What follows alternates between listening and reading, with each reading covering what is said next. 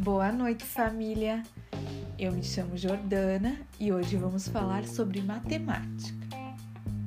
Quando pensamos em matemática lá da escola, do que lembramos? Eu me lembro que é a matéria organizada a partir de exercícios, nos quais a meta é aprender a realizar cálculos mentais ou escritos e a usar algoritmos de modo a tornar a rotina da sala de aula marcada por intermináveis exercícios. Eu lembro disso. E vocês?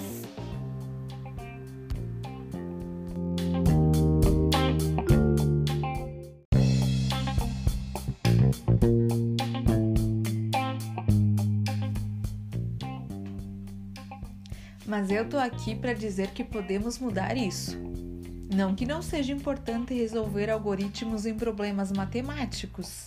É sim uma importante ferramenta para a busca da solução, porém não garanta ao aluno a compreensão do, do conceito em questão, bem como o desenvolvimento de ideias e estratégias para a resolução.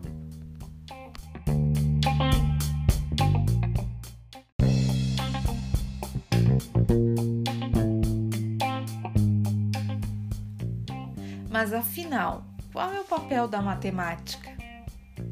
Brasil, em mil novecentos e noventa e sete, diz que a matemática tem papel fundamental no desenvolvimento da capacidade intelectual do ser humano, pois possibilita a estruturação do pensamento, desenvolvendo o raciocínio lógico e dedutivo, capacitando-o para a resolução de problemas, além de funcionar como instrumento essencial para a construção de conhecimentos em outras áreas curriculares.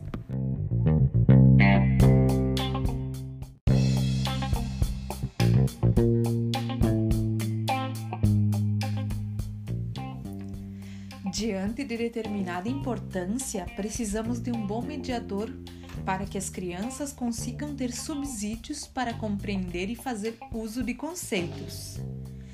Por isso, a importância da formação continuada do professor alfabetizador, para que durante as aulas vá se construindo conceitos matemáticos por meio de investigações e problematizações.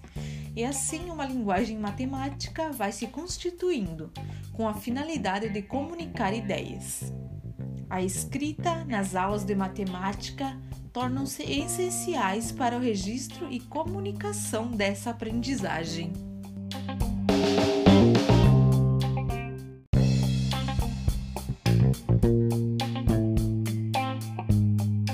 Diante do que foi dito, trabalhar com a educação matemática na perspectiva do letramento é oferecer à criança subsídios para que ela compreenda e faça uso de conceitos matemáticos em suas relações sociais e em situações do seu cotidiano.